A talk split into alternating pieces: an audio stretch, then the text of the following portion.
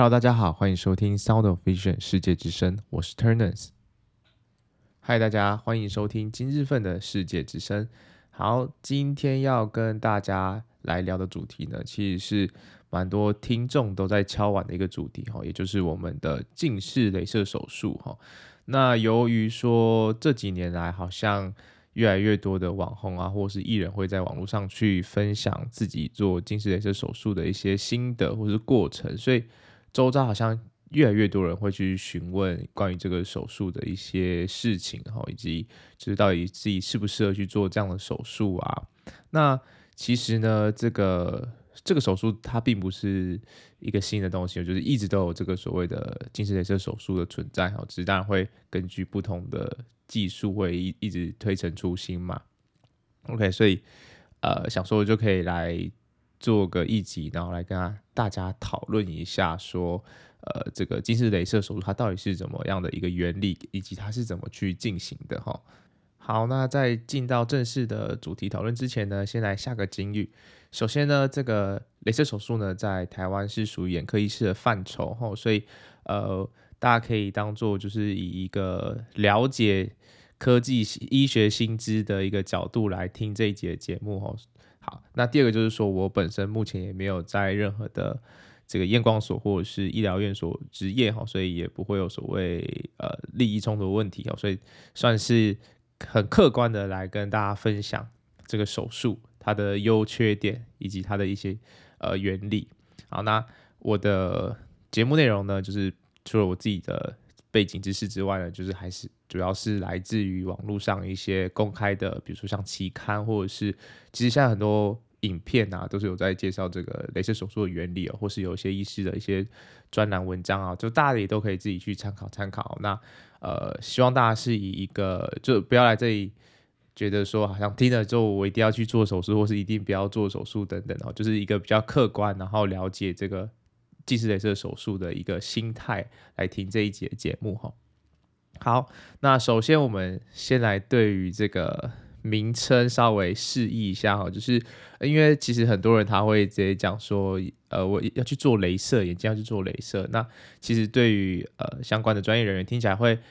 一一瞬间可能会有稍微一个问号，因为其实雷射这个东西在眼睛它有很多不同的呃就是。治疗呃去做的手术的部位啦，例如说像呃我们有镭射除斑嘛，那有镭射除毛等等的。那在眼睛里面其实比较常听到镭射的有大概有几个，就是第一个就是我们今天要讲的这个屈光镭射手术哈，然后再就是像呃在控制青光眼的时候也会有镭射手术，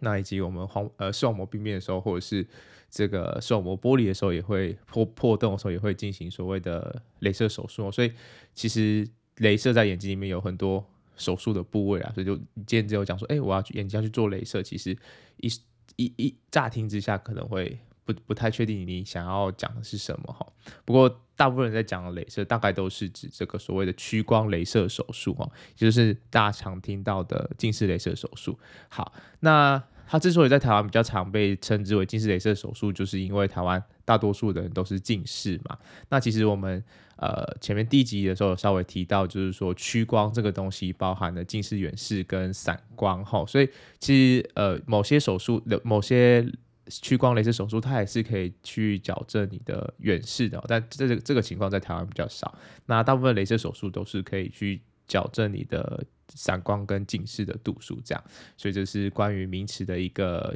呃解释。好，那再来呢，呃，想要先来跟大家简单的介绍一下我们眼睛的构造。那其实也就是这个屈光雷射手术呢，它会主要去做手术的一个部位，就是我们眼睛的最前面的这个屏障，我们称之为角膜哈。那角膜呢，它是一个通透、没有血管，但是布满神经的一个构造哈。那它其实有分很多层，大家可以想象一下，嗯，像布丁，或是那个不知道有没有吃过那个冰淇淋的夹心饼干哈，就是它上下就是偏比较薄的，然后中间就是厚厚一层冰淇淋嘛。好，我们的角膜的分层大概有五层，我们角膜分层是五层哈。那它的样子就是前面两层就是相对比较薄，然后后面的两层也是比较薄，然后中间那层就是比较厚，好，就是冰淇淋夹心饼干的那个冰淇淋哈。那这个就是我们角膜它大概的一个结构哈。那在最前面的地方呢，我们就称之为上皮层哈。那在近视雷射手术里面呢，我们这个就是会是一个盖子的地方，就是我要把这个地方掀开来，然后我才有办法在里面去进行这个手术哈，就进行镭射的地方哈。那上皮层它有什么特性呢？也就是说它是具有这个再生能力的。有时候平常你角膜就可能呃，比如说沙子飞进去啊，或者你可能稍微擦伤。大部分都是擦到这个上皮层，那因为它有再生能力，所以它就是很很快，就一个礼拜，然后它就可以慢慢的重新治愈，然后恢复成原本的样子。好，所以我们会在上皮层呢会做一个盖子，好，把它打开，或者是呃不一定是盖子，反正就是你会先把这个皮最上皮层的屏障给移除后，然后我会针对里面去做这个镭射哈。那中间呢就是这个基质层哈，也就是我们讲的冰淇淋的部分。那这里就是一个主要镭射的部位，哈，呃，屈光雷射手术它最大原它的基础原理其实就是在你的眼睛去做一个类似雕刻一个隐形眼镜或是镜片的概念，哈。那这个基质层呢，也就是冰淇淋，哈，这个冰淇淋的地方呢，就是你主要要去雷射的地方，因为它很厚嘛，所以你才有办法去做比较这个比较多。范围或是深度的这个去雕刻哈，好，有时候你会把你的镜片或是你的类似像雕刻一个隐形眼镜在这个地方就对了。好，那最最里面呢，我们比较主要的这个结构叫做内皮层，那这地方是没有办法再生的。那它主要负责的呢，就是我们呃角膜的这个排水哈。那由于它没有办法再生，所以这个地方是非常需要被保护的。那这就会牵扯到。所谓你有没有办法进行雷射手术的一个限制？好，如果你有曾经有想要去做过雷射手术，或是你现在已经在考虑，甚至去做过相关的咨询的话，你一定会听到一个呃最主要关键，你没有办法做雷射，就是你的角膜厚度这件事情。哈，那因为我们刚才提到内皮层它是没有办法再生的嘛，所以这个就是你需要保护的一个地方。那在这个雷射手术上面的规定，就是说你。做完这个屈光雷射手术之后，你的角膜会有一个最低应该保有的厚度，才不会维持，才才能够维持你本身角膜它原本该有的功能，以及它就不会结构被破坏等等的哈。所以你有没有办法进行这个屈光雷射手术？最主要的前提就是在于你的角膜厚度足不足够哈。好，接着呢，我们来呃先跟大家讲一下，就是说这个。屈光雷射手术呢，它的概念其实它本质上还是矫正哈。今天呃，我们眼睛所谓屈光的问题啊，不管你是近视、远视还是散光，以现行的医疗来讲的话，我是没有办法把它治疗的，就是我没有办法让这个状况是消失的哈。我只是用不同的方式来帮助你的光学上，就是你的视觉上可以有一个很好的矫正，然后可以看得清楚，所以。不管你今天是佩戴眼镜、隐形眼镜、角膜塑形片，或者是我们今天讲的这个屈光雷射手术，它的本质其实都还是在矫正，只是在于说，呃，刚刚前面有提到，我就是把这个矫正的这个呃，比如说类似像我们常形容，就是把这个矫正的镜片或是隐形眼镜直接雕刻在你的角膜上面嘛，所以你就不需要再去额外的佩戴这些呃光学的产品。好，那通常会想要做这个屈光雷射手术，不外乎几个。动机就是说他不想要戴眼镜，或者是说他可能对隐形镜容易过敏啊。对，虽然其实大部分听到都只是懒得戴眼镜，然后觉得佩戴隐形眼镜要清洗或什么很麻烦，戴日抛又很花钱等等的因素哈。但 anyway，反正就是要跟大家讲的是，它还是一个矫正哦，只是它就是把它刻在你的眼睛上面的一个方式哈。好，那我们目前常见的几个镭射手术的术式呢，大概就是 PRK 以及它的演化呃进阶版叫 Trans-PRK 啊，然后再就是 LASIK，L-A-S-I-K 啊然后还有就是这几年比较新的叫做 SMILE 的这个手术方式，就这三大类哈，所以待会呢，我们就会先跟大家简单的介绍这三个。不同的术式，他们的差异跟他们进行的方式，哈，还有它的一些优缺点，哈。好，首先我们就先来介绍这个 PRK 跟 TransPRK 的这个手术方式哈。那原则上呢，其实这个雷射手术的概念都差不多，就是我要先移除上皮，然后然后就是再把在那个基质层里面去雕刻，就把冰淇淋的上面的饼干拿起来，然后在冰淇淋上面去刻一个镜片，然后再把你的这个。饼干盖回去，或者让它再自己长回来，就类似这样的概念哈。那 PRK 手术呢？它其实是这三个里面来讲，还是呃比较比较久的一个一个技术哈。那它从原本的 PRK 到后面演变成有所谓的 TransPRK 或是 TPRK 哦。那其实它的概念都差不多。好，我先讲它们的差别好了，就是其实就是差在它去除那个上上皮层的方式哈。早期的 PRK 它就是用一些溶剂，比如像酒精，然后它会在你的眼睛的中间，然后就是可能滴入这些酒精，然后会让你的上皮层变得脆弱嘛，然后再用这个呃就是刷子把就把它刷掉这样子，所以我就可以露出下面的这个基质层哈。那后面的 TransPRK 它就是改用镭射的方式去去除，那好处就是说哦，它的呃伤口会比较小一点，然后恢复的速度会比原本就是用。这个抹抹掉的方式来的快一点哦，那你可以想象，就是有点像是那个河童的头，河童的头嘛，然后它上面不是光秃秃的嘛，就是你你去除完就大概就像那样子，然后你要再过一段时间把它手术后再让它长回来哈，所以就是这个就是 PRK 它的它的大概的手术的方式哈，那它的呃可以做的范围呢，大概就是一千两百度以下的近视哈，然后。散光大概可以矫正到六百度以内散光都没有问题，然后再就是五百度以内的远视，它也都可以去做矫正。哈，OK，那这个手术呢，它的优点就是说，第一个它的角膜的厚度限制比较少一点，就跟呃后面待会要介绍另外两个手术比起来，它的角膜厚度限制是相对比较少的。那再就是说，因为它不是它不是有一个。我们讲的角膜瓣就待会会叫角膜瓣哦，PRK 它就是我让上面有一层的这个像额头的那个头顶把把它弄掉嘛，所以它现在光秃秃的，然后我做完后它再自己重新长回来，所以它对于比如说像一些呃消防员啊，或者是呃呃警察或者是呃军人，再就是那个像一些运动员，他可能会有比较多撞击的，会比较适合，因为它比较不会有这个所谓的角膜瓣会。比如说手术后去撞击到，然后就是偏移的一些一些问题，那这就会比较呃，在当下会就是会是一个比较急症的一个一个状况哈，所以呢，他早期呢就会适合这些这些职业的人，他们去做这样子的一个手术哈。那在他的另一个好优点就是说，因为这手术也蛮久的嘛，所以它的技术相对来讲是比较纯熟，然后它的这些仪器呢，也就是发展的蛮好，所以后面才有所谓的 TransPRK 的这个这个技术嘛。那基本上就是你就是躺上去，然后它就是会呃机器都会有，比如说还会追踪啊，然后它是透过这个准分子镭射呢，然后去去雕刻你的基质，然后让你的度数去达到矫正哈。但它的缺点是什么？就是它最主要诟病就是说它的，因为你想嘛，我我的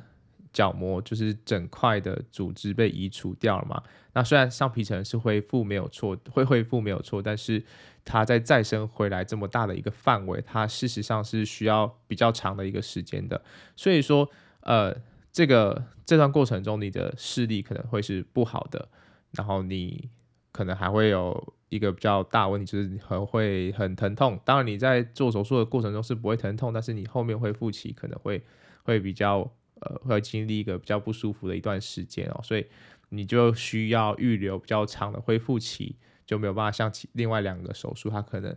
呃隔天或是可能起码一个礼拜内就可以恢复比较正常的生活哈。那当然在手术完之后呢，一般来讲它会给你佩戴一个这个。像是绷带型的隐形眼镜哈，就是避免你的角膜的内部直接跟，就是在它外层的这个组织长出来之前，直接跟外界去接触了，会造成更多的发炎反应等等的。好，但是呢，这是传统的 PRK，那到了 TransPRK，有时候我是用这个镭射来打开我的上面的上皮的时候呢，我的这些恢复的速度就会降低很多，然后疼痛啊、发炎反应都会降低的蛮多的哈。OK，但是就是传统的 PRK 跟 Trans PRK 的比较而言哈。好，那接下来我们要介绍是这个 LASIK 的这个。基质雷射手术哦，那这应该是目前比较主流也比较常见的一个手术方式哈。那它跟前面的 PRK 的差别是什么呢？其实他们都是透过准分子雷射在你的基质基质层去做一个类似雕刻的一个动作，但是差别在于我是怎么呃打开这个上皮层，然后可以去做对我的脊质层去做。去做这个手术的哈，那前面我们 PRK 有提到，就是说我可能现在比较多是用镭射的方式，直接把可能一一个大范围的这个上皮给打掉嘛，然后。再往里面去，就有有些有点像是你直接在那个饼干上面挖一个洞，然后直接看到里面的冰淇淋这样子。那 LASIK 的话呢，它就比较像是我们前面有提到，就是这个角膜瓣哦。那角膜瓣是什么概念呢？你可以想象一下，那个我们在泡泡面的时候，不是要撕开那个泡面的那个封膜吗？那我们不通常不会全部撕开嘛，就是会留一点点，就是。就是卡在那边嘛，就是类似这样的概念。那它就是一样是用镭射的方式，就是在你的角膜上面打一圈，就是一个类似 C C 的这个字母的形状，然后我就可以把这个角膜的上皮就是掀起来嘛，但是我留一点点，就是看看底下，我就让它就是像是一个一个半一个一一个封膜就打开这个样子哈。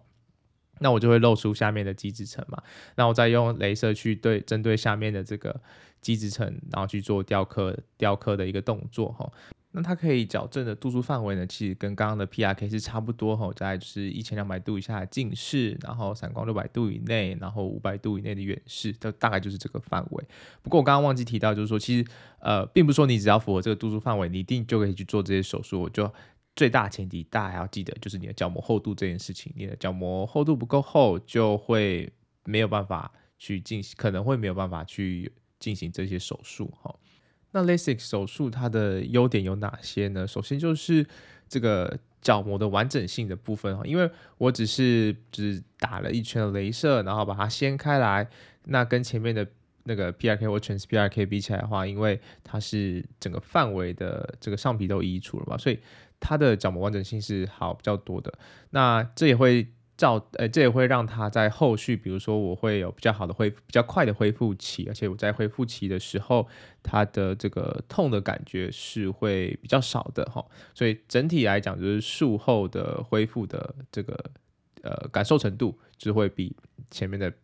Trans PRK 或者 PRK 来的好很多哈。那再来就是说，其实这个是一个。嗯，就过去可能十几二十年来比较主流的一个针对屈光镭射手术常用的一个方式，所以它成功的案例比较多。然后，呃，在医生他们在进行这些手术上也相对来讲是比较有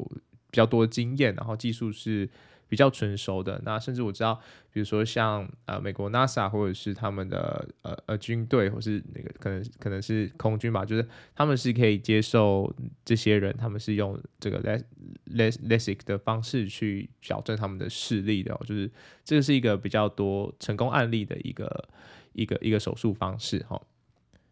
那这个 LASIK 手术呢，它还是有一些会比较常被拿出来讨论的，呃，所谓的副作用嘛。那最主要、最常听到的就是所谓干眼的问题哦。那许多人在进行完这个 LASIK 或是一些研究，他们统计出来，就是在三个月内的这些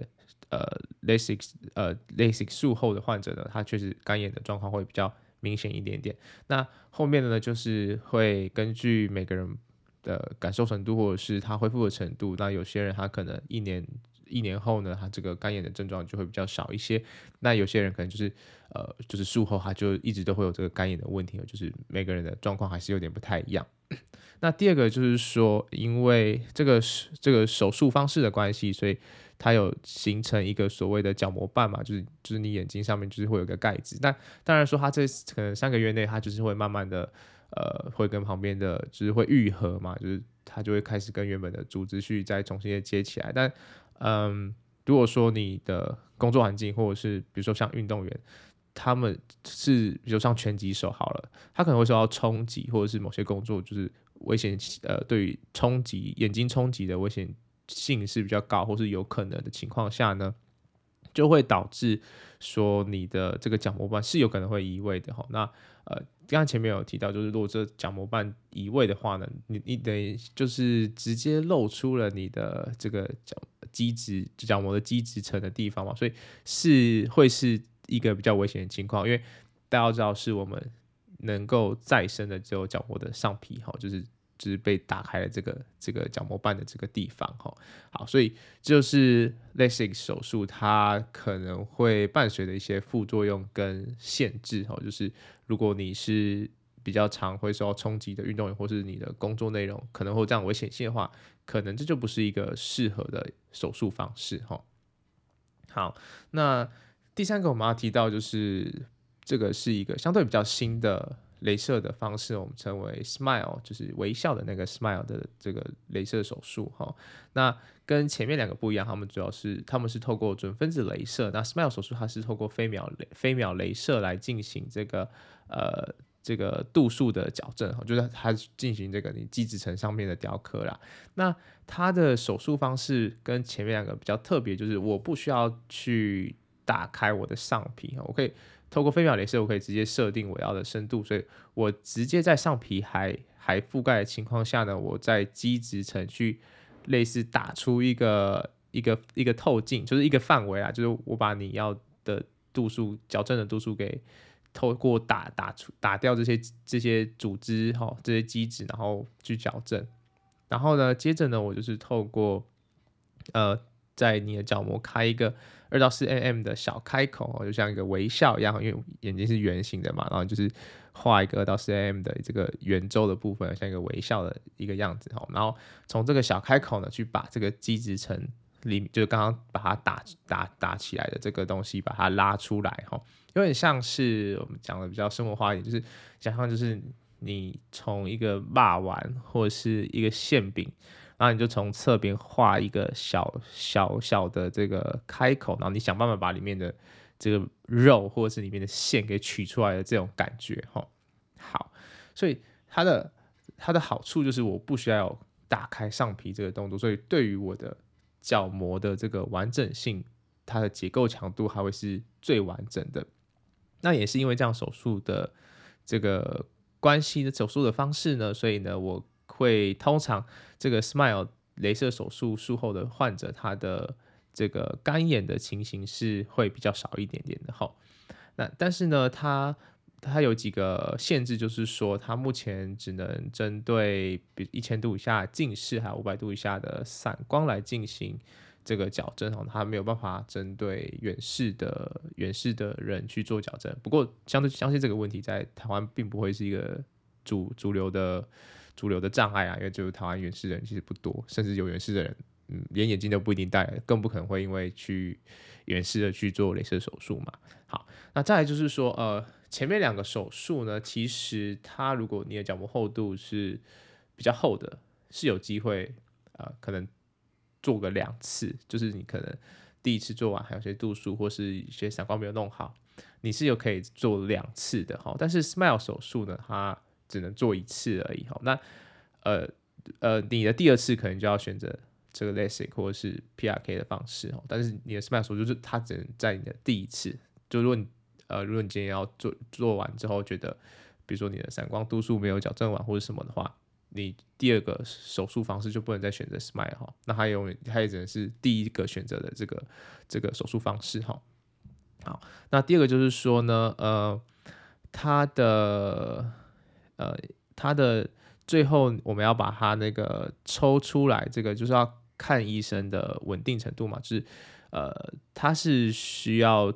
靠吃其实吃比较多医生的医师的技术啦，然后再就是因为这个东西就相对来讲还比较新嘛，你的案例也不多，所以。你要找到有经验的，然后就是技术纯熟的医师，就是相对前面两种手术方式来讲是比较少的哈，是比较少的。那恢复期的话，因为我没有我没有开这个开瓣嘛，我也没有就是移除上面，所以其实它的恢复的时间还是蛮快。但是因为呃，你就是直接从中间去抽掉了一层，就是一一一部分的组织起来嘛，所以你在恢复期的时候，他们就是会很常会有的一个。呃一个现象，就是他们说视力会有点水雾化的感觉，就是不不安内，但是通常就是可能一个礼拜内它就可以恢复到正常的视力哈。OK，好，所以以上的就是三个目前比较常听到的近视雷射手术的方式哈。那再我们来讨论一下这个普遍会有的副作用哈，不外乎就是呃，都就是两大类啦。第一个就是干眼哈，干眼这个问题，为什么做雷射手术通常都遇到干眼这些这个这个副作用哈？那原因就是说我们角膜它是一个透明的组织嘛，所以角膜上面是没有血管的，因为我要让我的光线可以很顺利的进到眼睛，所以我越通透会越好。但是因为它又是在我们眼睛的最前线嘛，它会是第一个接触外界的这个组织，所以它上面布满了这个所谓的感觉神经，所以你的角膜是非常敏感的。你有异物或者你碰到的时候，你就会刺激到它，然后它就会开始呃联动，比如说会眨眼啊，或是分泌泪水，那就是为了就是要比如说。排除这些异物，就是比如说灰尘啊，或者是呃，你可能碰到，就我刚才眨眼保护我自己的眼睛，哈，类似这样子哈。所以，但是呢，你可以从前面的这个雷射手术，不管是哪个方式，你就会知道，就是说我都是在角膜上会会有动刀嘛，是这个缺口跟范围的大小而已哈。那今天我的神经的保留程度越少的话，那我就越不容易，我就会越容易会有干眼的问题，因为我眼睛就变得不敏感。那我没有眨眼，我就没有刺激，哦我没有刺激，没有眨眼，我就不会分泌泪水。那我眼睛干的这个状况就会比较容易被触发哈。所以从上面三个手术看起来的话，你就会知道说，像为什么 Smile 它的呃干眼程度会影响比较少，原因就是因为我只有开这个两个二到四个 millimeter 的一个小小的缺口，然后去。把我里面就是打掉的这个东西给抽出来而已，所以相对比如说 LASIK 或者是 PRK，它的干眼的这个问题就是会得到一个比较大改善哈。但是呃，坦白讲，就是干眼这个东西真的还是因人而异啊。OK，就是有些人就是觉得我有听过，就是有人他就是做完就也没有感觉，但有些人就是会很明显的会会有这个干眼的症状发生哈。好，那第二个呢，主要的问题就是所谓的眩光。跟嗯高阶相差这种东西哈，那嗯眩光其实就是，比如说你晚上看开车的时候，你觉得那个光线是非常刺眼，而且就是会呃严重一点的话，就是会可能会有些人会觉得头晕，或是整个视觉品质会下降很多哈。那什么样的人会遇到这样的问题呢？尤其是你的瞳孔的大小，瞳孔就是我们眼睛那个黑黑的那个地方哈。它会因为光线的大小缩放嘛，对不对？那如果说你今天原本就是在晚上的时候，就你的瞳孔在晚上会放的比较大的人，其实你本身可能就已经会有一些眩光的问题了。那你在做完这个镭射手术之后，你有可能会发现这个问题会更加严重，会造成你在夜间的这个视觉品质会下降的很多。所以这个是第二个很常会呃会可能会遇到的一个副作用哈。OK。好，那再就是要跟大家讲一下，就是对于近视镭射手术，你呃，不管你今天是好奇这个东西，还是你真的有想要去做，我觉得这个都是你应该有的一个的，以下就是要讲都是你应该有的一些观念啊。第一个就是说，呃，很直观的，大部分人会想要去做这些手术，最主要就是因为不想要戴眼镜或者戴隐形眼镜，但通常是戴眼镜的比较多，就是我不想要戴眼镜，因为戴，比如说镜度数很深啊，戴眼镜。很麻烦啊，然后比如吃面就会起雾啊，就是类似这种，就就是不想要戴眼镜。但是呢，即便你做了雷近视雷射手术，你未来还是有可能需要佩戴眼镜的。好，因为我们的眼睛还会遇到另一个问题，就是随着我们年纪增加，你的肌肉的功能性会下降，眼睛肌肉功能性会下降，所以就会所谓的看越看近的困难嘛，就是普遍常讲的老花眼啦。那你到那个时候呢，你还是会需要佩戴这个我们讲阅读眼镜或者老花眼镜，所以你未来还是有可能会要佩戴眼镜的。就是呃，我常常举例就是说，你就是你是想要现在不想戴，还是就是以后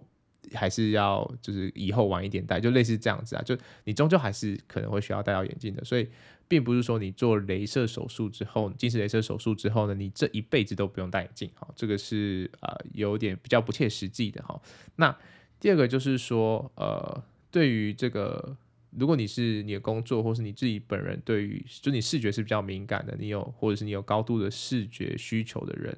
就你还是要留意一下。到底要不要去进行这个手术？哈，那虽然说目前的雷射手术呢，它做完后，就研究的结果看起来就是大大部分人都还是可以恢复到大概二十二十，就是一点零的视力值。哈，但是如果说你今天本身的视力是可以到，比如说二十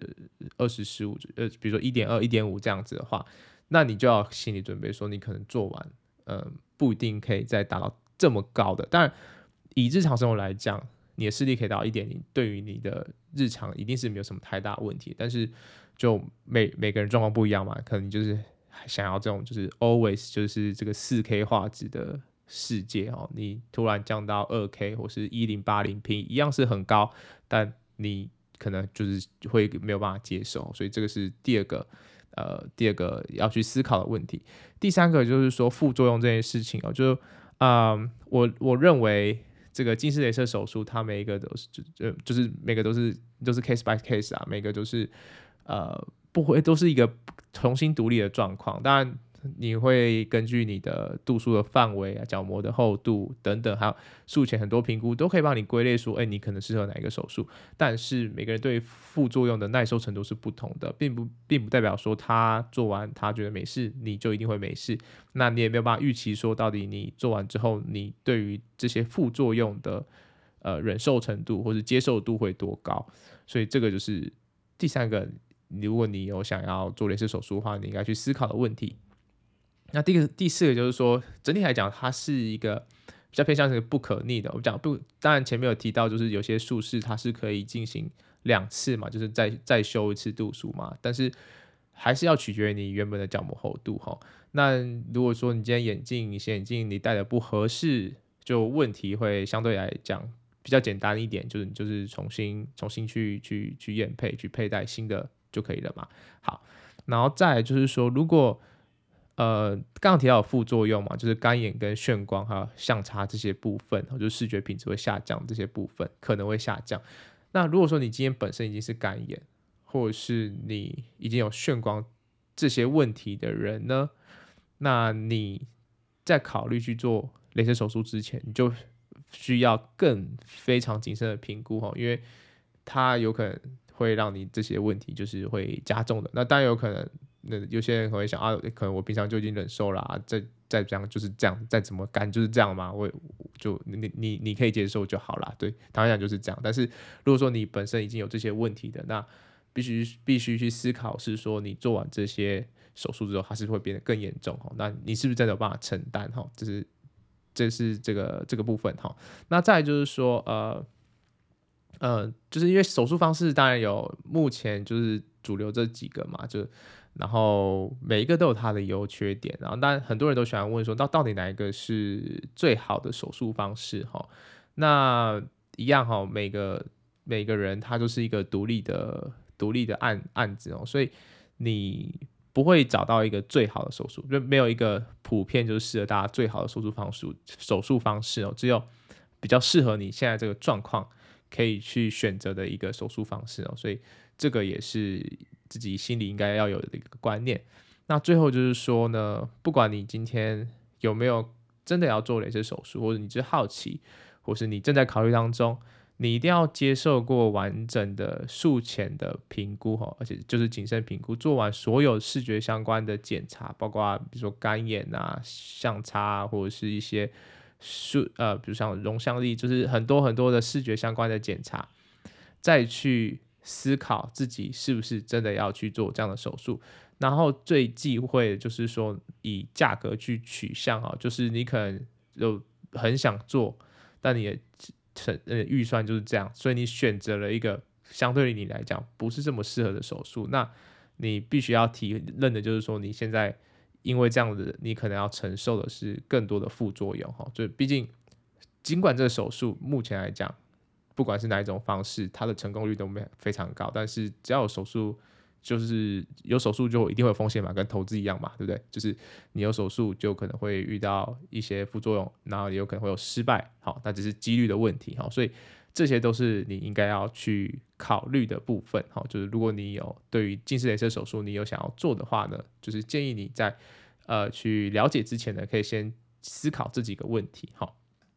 好，那以上呢就是。呃，我对，就是对于这三个手术以及近视雷射手术，它的一些介绍跟就是建议大家应该要有的一个观念，哈。好，那接下来就是就是我个人的看法啦，就是我个人看法，哈，不管你今天呃要不要做手术，都都是到最后都是你自己决定的，哈。那你当然可以听。呃，比如说这些在帮忙做手术的医师，或者是呃一些还有所谓的评估的人员的一些看法，那这边就是我自己的哈，呃，并并不代表说你就是他绝对是对的哈，就大家就是自己听的参参考参考就好哈。呃，我觉得呢，呃，如果以我自己来讲的话呢，我不会想要去做镭射手术哈。那我我的观点大概有几个，就是首先就是你的动机跟它的必要性是什么？哈，呃，就前面提到嘛，就大部分的动机其实只是懒得佩戴眼镜，或者觉得单纯觉得佩戴眼眼镜很麻烦。那戴隐形眼镜就是虽然美观，但是又觉得懒得清洗隐形眼镜，或者是觉得清洗隐形眼镜照护这些很麻烦。就其实其实我觉得大部分的人就只是在于自己使用隐形眼镜，或者是。这个眼镜的心态上没有调整过来，就是真的很很少部分是因为，比如说他佩戴隐形眼镜就一定会过敏啊，或者是佩戴眼镜就一定就不舒服啊，是因因为这样原因，然后不想要去用这样的东西哈。那再就是必要性哈，就是呃呃怎么讲呢？我觉得呃就是在眼睛上面动刀这件事情就是。对我来讲，还是啊、我还是想要保证我原本的器官的一个完整性嘛。就不管这个手术的风险多低，那还是它可以保有它原本的样子是最好的。我自己个人认为是这样，因为眼睛真的是一个很精密的东西。可以的话，就是我尽量就是不要有任何的就非必要的去去对它动手术，就会是我我会觉得是比较好一点。那什什么叫做必要性？就是有些人他可能真的是因为工作原因，比如说，呃，啊，像最常遇到的消防员，然后或者是像警察，或是运动人员，有像技击相关的运动人员，拳击手啊，或是一些格斗相关的，他确实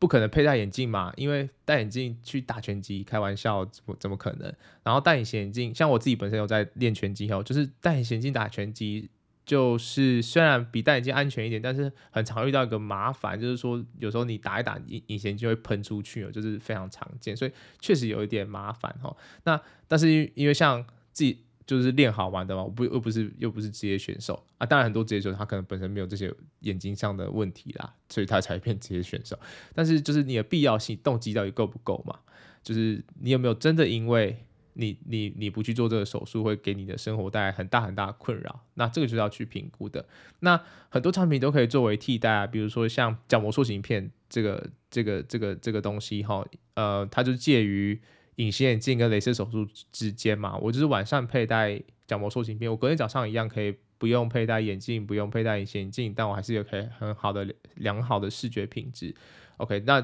我需要付出的就是第一个呃角膜塑形片的价格可能。比一般隐形镜高一点点，但是它还有又会比你的镭射手术低，然后再来就是说我我需要去做好这个日常的护理哦，就是清洗镜片啊，良好的佩戴习惯，呃，就是它的它的需要花费的时间在这边。但有些人他真的没有办法佩戴，比如说像呃要值班的护理师。或是台积电的工程师，或是医师，或者是什么呃嗯消防员等等等，就大大部分都是这些职业啊。我的生活作息不正常的是没有办法很稳定的，就是每天有固定的睡眠时间，或是或者是固定的时长的话呢，就没有办法去使用角膜塑形片的这样的产品嘛。那你在没有办法佩戴隐形眼镜，眼镜又会带带给你困扰的情况下，或许雷射手术就是你你一个。考量的很好的一个方式，所以我觉得动机跟这个必要性是你需要去考虑的，因为这样子你在你再去衡量说你的副作用跟呃对你带来的好处的时候，你会比较客观一点点哈，就是真的不要因为我自己会觉得不要因为懒惰或者是就是一些可以透过习惯去改善的东西，然后就是选择做了一个相对来讲比较没有办法呃回头的一个方式啊。好，然后第二个呢就是呃要一个。体体认就是说，你做了镭射手近视镭射手术之后呢，就是、就是你的手术史哈。那未来你在做其他相关眼睛检查的时候，其实记得都要去去去提报这些东西啊。因为比如说像做近视镭射手术的人呢，他在后续做这个我们讲的那个眼压测量那种吹气的然后非接触式的，它其实就是会造成它一些误差嘛，就是测出来当然会偏低，但它就是没有办法比较跟原本比起来，比较没有办法更客观的去去表示你眼睛的眼内的压力哦，所以它可能如果你在做这些检查之前，并没有提出你你这个手术史的话呢，你有可能会造成专业人员的误判。当然，一般来讲都会问啊，不管是医师还是验光师在做检查，都会都会问这些相关的病史嘛。好，然后再来就是说，呃，我觉得。呃，很多人会认为说，我是不是做完了这些近视雷射手术，我就是没有近视的？但事实上不然哈，就是我们最前面已经有提到，它还是一个矫正的方式，它是一个矫正的方式，它并不是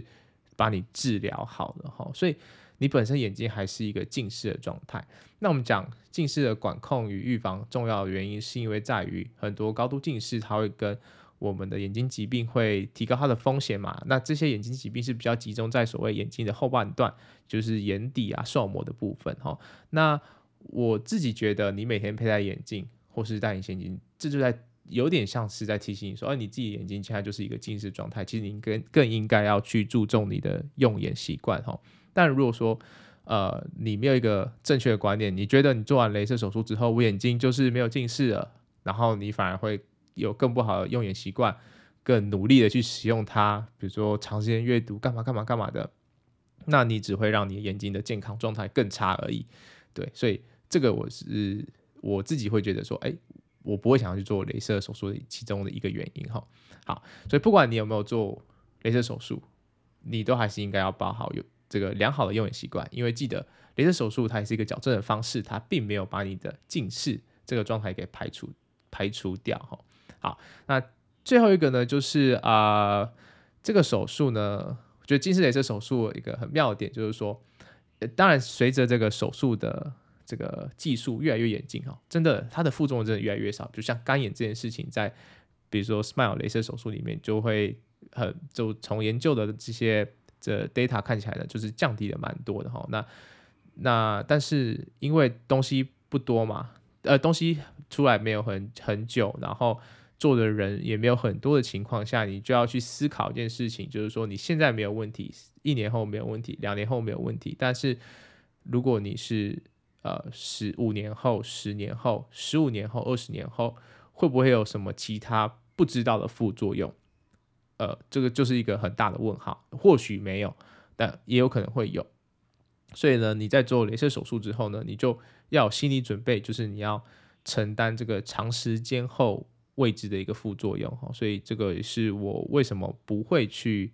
选择这个做近视雷射手术的原因哈，就是相对来讲，我觉得呃，就是对我来说，我需要去承担太多的未知数了哈。好，那当然第一个问题就是我的自己本身度数也很高，所以应该是不能做啦，就是角膜厚度什么肯定也是不够，所以做起来效果也不是那么好啦。OK，好，那。呃，后面这段就是我自己个人的观点哈，就是大家可以就是自己参考参考就好。反正不管怎么样，要不要做这个雷射手术，最后决定权还是在你自己哈。那你如果你真的很想做的话，你就是就是这个两边呃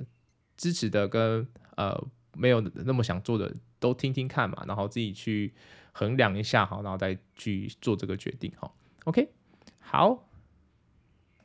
哇塞，我们的这个节目来到了史上最最长的这个时长哈，目前已经快要四十五分钟了哈。好，那因为我觉得近视的一些手术就是真的要考量的东西跟牵扯到的东西比较多一点，所以会花比较多时间在帮大家建立一些呃专业面的这个观念哈，就是让尽量让大家可以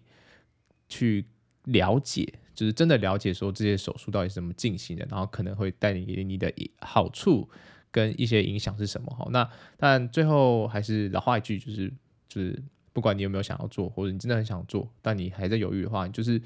需要去权权衡一下它的利弊，然后就是再去做决定吧。对，好，那今天的节目内容就到这边哈。然后，嗯，就是如果大家喜喜欢这一集的话呢，也可以帮我多多分享出去。然后，相信很多人都是对这个东西会感到兴趣嘛。然后，如果你觉得这个。这一集讲的东西，你觉得很实用的话，也请不管你用什么播放器，都给我五星好评哦。然后，如果你有什么想法，或者是你有什么问题想问，或者是觉得诶好像哪里讲的怪怪的，那你觉得有疑惑，或者是想要纠正的话，也可以私讯哈。那现在有 Instagram，有 Facebook 哈，然后就是请大家可以多多给我回馈哈，然后让我可以知道说怎么让这个节目可以变得更完整。好，然后如果你有什么话想要说的话，也可以留言，欢迎哈，不管是用播放那个播放的平台留言，或者是这些粉专啊啊 Instagram 去留言都可以。好，那今天的节目就先到这边喽，大家拜拜。